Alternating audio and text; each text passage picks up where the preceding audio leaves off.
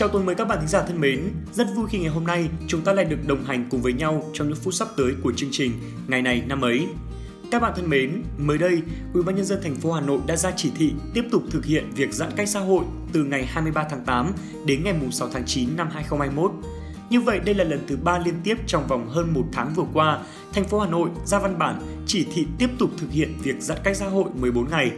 Bên cạnh đó, Ủy ban nhân dân thành phố còn siết chặt hơn các quy định về việc giãn cách. Theo đó, thành phố sẽ thực hiện theo tinh thần ai ở đâu ở yên chỗ đó. Cùng với đó là các quy định về việc đi lại của người dân, đặc biệt trong dịp lễ mùng 2 tháng 9 sắp tới cũng sẽ được thắt chặt hơn.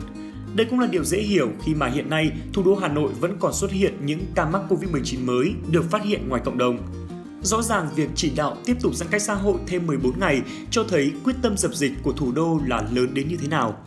Các bạn ạ, tuy rằng số ca mắc mới vẫn xuất hiện nhưng cũng đã có những tín hiệu khả quan, đó là tỷ lệ người mắc ngoài cộng đồng đã giảm đi trông thấy. Nếu cứ thực hiện tốt việc giãn cách xã hội thì chắc chắn thủ đô Hà Nội sẽ khoanh vùng dập dịch thành công. Ta mất một vài ngày ở nhà để đổi lại sự bình yên, đổi lại một xã hội khỏe mạnh thì một vài ngày giãn cách có đáng là bao phải không các bạn? Vậy nên, mỗi người dân chúng ta nên là một chiến sĩ, mỗi gia đình, tổ dân phố, thôn xóm, cơ quan nên là một pháo đài chống dịch. Có như vậy thì dịch bệnh quanh ta mới sớm qua nhanh. Cùng chung tay nha các bạn, Việt Nam cố lên!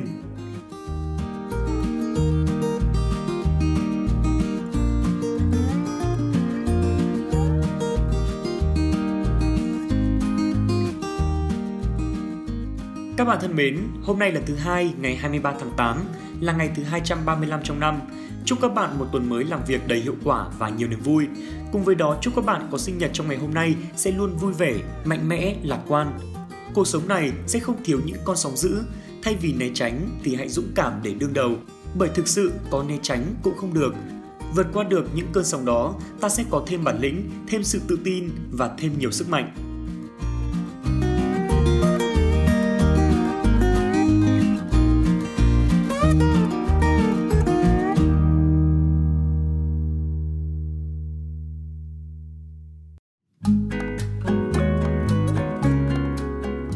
Nối tiếp chương trình ngày hôm nay, chúng mình sẽ đem tới cho các bạn một câu danh ngôn vô cùng ý nghĩa, đó chính là Sức mạnh không được tạo ra từ những thứ bạn có thể làm, nó được tạo ra từ những nỗ lực vượt qua những thứ bạn nghĩ mình không thể vượt qua. Các bạn thân mến, khi làm được những việc trong giới hạn ta có thể làm mà cảm thấy thành công và tự hào thì không có gì đáng khen cả. Và nếu chúng ta dựa vào đó để nghĩ đó là những điểm mạnh, là sức mạnh của mình thì hẳn là một sai lầm bạn có thể vác một bình nước, bạn cho đó là sức mạnh của mình. Thực ra, đa số mọi người cũng đều mang vác được mà. Bạn được giấy khen học sinh giỏi, bạn nghĩ đó là sức mạnh của mình. Đúng, nhưng mà đừng quên vẫn còn cột mốc xuất sắc để chinh phục. Các bạn ạ, đừng chỉ mãi dừng chân ở những việc trong tầm với của mình. Hãy thử một lần vươn ra ngoài xa và thử thách năng lực, giới hạn của bản thân của mình tới đâu những việc mà trước giờ chúng ta cảm thấy sợ hãi và nghĩ rằng mình sẽ không bao giờ làm được thì hãy thử làm xem để biết được bản thân mình có bản lĩnh đến đâu và mình có làm được hay không. Nếu như dám vượt qua, bạn sẽ có đủ bản lĩnh và sức mạnh để vượt qua những việc còn khó khăn hơn. Một lần thoát ra khỏi vùng an toàn sẽ mang lại cho chúng ta nhiều bài học và kinh nghiệm mới tốt hơn. Vì vậy, đừng ngại việc thử sức, chưa làm thì sẽ không thể biết được chúng ta có làm được hay không. Một lần dám thử thách sẽ có những lần sau.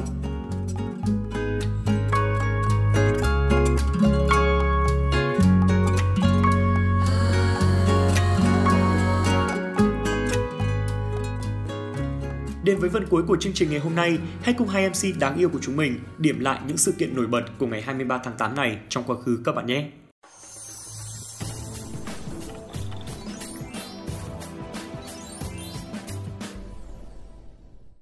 Cô Đạt và Khánh Hà xin chào các thính giả đang lắng nghe chuyên mục ngày này năm ấy. Khánh Hà xin chào các bạn thính giả. Xin chào cô Đạt. Này sao thấy mắt thâm quầng thế kia? Đêm à... qua lại đi ngủ muộn rồi đúng không ạ Hà? Ờ, hôm qua Khánh Hà viết kịch bản chương trình ngày này năm ấy nên là ngủ muộn đấy. Tại có sự kiện về nhân vật mình thích nên là say sưa tìm hiểu kỹ lắm đấy cô Đạt ạ. À thế hóa ra là gián tiếp là đang khoe vất vả làm kịch bản đấy các thính giả. Ừ. Mà đó là nhân vật nào thế hả Hà? Bí mật sẽ được bật mí ngay sau đây thôi. Ok, vậy thì chúng ta hãy cùng bắt đầu chương trình ngày này năm ấy của ngày 23 tháng 8 để Hà cùng bật mí những thông tin thú vị ấy ngay thôi nào. Đầu tiên là sự kiện tiêu biểu ở Việt Nam. Ngày 23 tháng 8 năm 1845 là ngày mất của nhà soạn tuồng nổi tiếng Đào Tấn. Đào Tấn tự là chỉ thúc, hiệu là Tô Giang và Mộng Mai, biệt hiệu là Tiểu Linh Phong Mai Tăng hoặc Mai Tăng. Ông là vị quan thanh liêm thời nhà Nguyễn, đã từng giữ chức vụ Tổng đốc An Tĩnh, Nghệ An, Hà Tĩnh, Công bộ Thượng thư. Ông tên thật là Đào Đăng Tấn, sinh ngày 27 tháng 2 năm Ất Tỵ, tức là ngày 3 tháng 4 năm 1845 tại thôn Vinh Thạnh, Tổng Thời Tú, huyện Tuy Phước, Phủ An Nhơn, tỉnh Bình Định, này thuộc thôn Vĩnh Thạnh, xã Phước Lộc, huyện Tuy Phước, tỉnh Bình Định. Sinh thời Đào Tấn làm thơ, viết từ khúc và soạn tuồng hát bội, nhưng xuất sắc hơn cả vẫn là sự nghiệp tuồng. Suốt thời gian làm quan, ông vừa làm quan vừa soạn tuồng, công hiến cho nghệ thuật tuồng, hàng chục vở tuồng, những vở còn diễn cho đến tận ngày nay, đó là Tam Nữ Đồ Vương, Sơn Hậu và Đào Phi Phụng.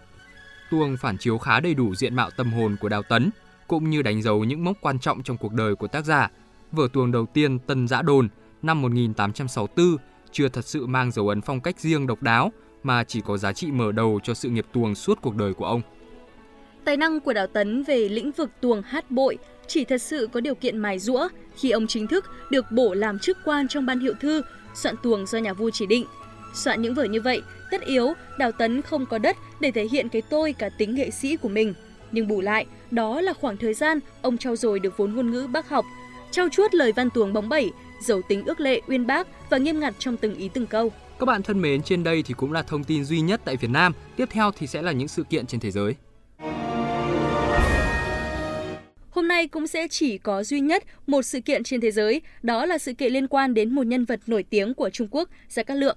À, và hình như thì đây cũng chính là nhân vật mà tối qua Hà đã thức khuya để tìm hiểu đấy. Ồ, sao đã biết hay vậy? Ờ thì đoán thế thôi, thấy Hà hay thích xem phim cổ trang của Trung Quốc mà. Hôm qua Khánh Hà thức khuya để tìm hiểu về cả hai nhân vật ngày hôm nay đấy Đạt ạ. Ờ thôi được rồi, biết rồi, nói cho các bạn thính giả biết những thông tin về Gia Cát Lượng đi nào. Ok. Ngày 23 tháng 8 năm 234 là ngày mất của Gia Cát Lượng, nhà quân sự cuối thời Đông Hán, đầu thời Tam Quốc. Gia Cát Lượng tự là Khổng Minh, hiệu Ngọa Long tiên sinh. Ông là quân sư xuất chúng của Lưu Bị nước Thục, thời Hậu Hán, Gia Cát Lượng quê tại Dương Đô, này thuộc huyện Nghi Nam, tỉnh Sơn Đông. Không chỉ kiệt xuất trong lĩnh vực quân sự, chính trị, Khổng Minh còn là một học giả và nhà phát minh kỹ thuật đại tài. Ông đã sáng tạo ra các chiến thuật quân sự nổi tiếng như là bát trận đồ, hình vẽ tám trận, liên nỏ, nỏ liên châu, tên bắn ra liên tục, mộc ngưu lưu mã, châu gỗ ngựa máy. Tương truyền chính vị quân sư này là nhà phát minh ra đèn trời và món màn thầu nổi tiếng của Trung Quốc. Tài năng của Khổng Minh không chỉ dừng ở những lĩnh vực ấy. Với người Trung Quốc, Gia Cát Lượng còn là một nhà tiên tri vô cùng vĩ đại. Ông được mệnh danh là người trên thông thiên văn, dưới tưởng địa lý, có tài tiên đoán mọi việc cực kỳ chuẩn xác. Nói về kỳ tài liệu sự như thần của Khổng Minh, dân gian Trung Quốc hãy còn lưu truyền một câu chuyện khá là thú vị. Tương truyền là trước lúc lâm chung, Gia Cát Lượng dặn dò con cháu, sau khi ta chết, trong số các con sẽ gặp phải đại họa chết người. Tới lúc ấy, hãy dỡ nhà, lấy từ trong tường ra một bọc giấy, trong đó có cách cứu mạng. Sau khi ông qua đời, Tư Mã Viêm lên ngôi hoàng đế. Nghe tin, trong số quan quân triều đình có viên tướng quân là hậu thế của Gia Cát Lượng. Viêm bèn nghĩ cách trừng trị người này. Một hôm, Tư Mã Viêm tình cớ định tội chết cho viên tướng nhà Gia Cát. Trên kim điện, Viêm cất lời hỏi: "Trước khi chết, tổ phụ nhà ngươi đã nói những gì?" Kẻ tội đồ bèn thật thà truyền đạt tới vua lời dặn dò của Gia Cát Lượng. Nghe thấy vậy, Tư Mã Viêm bèn ra lệnh cho quân lính dỡ nhà, lấy bọc giấy ra xem. Bên trong chỉ có một phong thư kín, phía trên viết rằng Ngộ Hoàng Nhi khai, nghĩa là đúng hoàng thượng mới mở ra xem. Đám binh sĩ bèn dâng thư lên vua, trong thư có mấy chữ xin lùi ba bước. Tư Mã Viêm lập tức làm theo, vừa đứng vững đã nghe thấy một tiếng rầm, chiếc xà rơi thẳng xuống chỗ vua ngồi, khiến bàn ghế tan bành. Viêm trông thấy vậy mà sợ hãi lạnh người, rồi lại xem tiếp những dòng ở cuối thư. Ta cứu mạng ngươi, người hãy giữ lại mạng sống của con cháu ta. Xem xong thư, Tư Mã Viêm thầm thán phục tài tiên đoán như thần của Gia Cát Khổng Minh, rồi ra lệnh phục nguyên trước cho vị tướng quân này. Những thông tin về Gia Cát Lượng vừa rồi thì cũng đã kết thúc chương trình của chúng ta ngày hôm nay. Khánh Hà và Quốc Đà xin được nói lời chào tạm biệt và hẹn gặp lại các bạn thính giả trong những chương trình tiếp theo. Xin chào!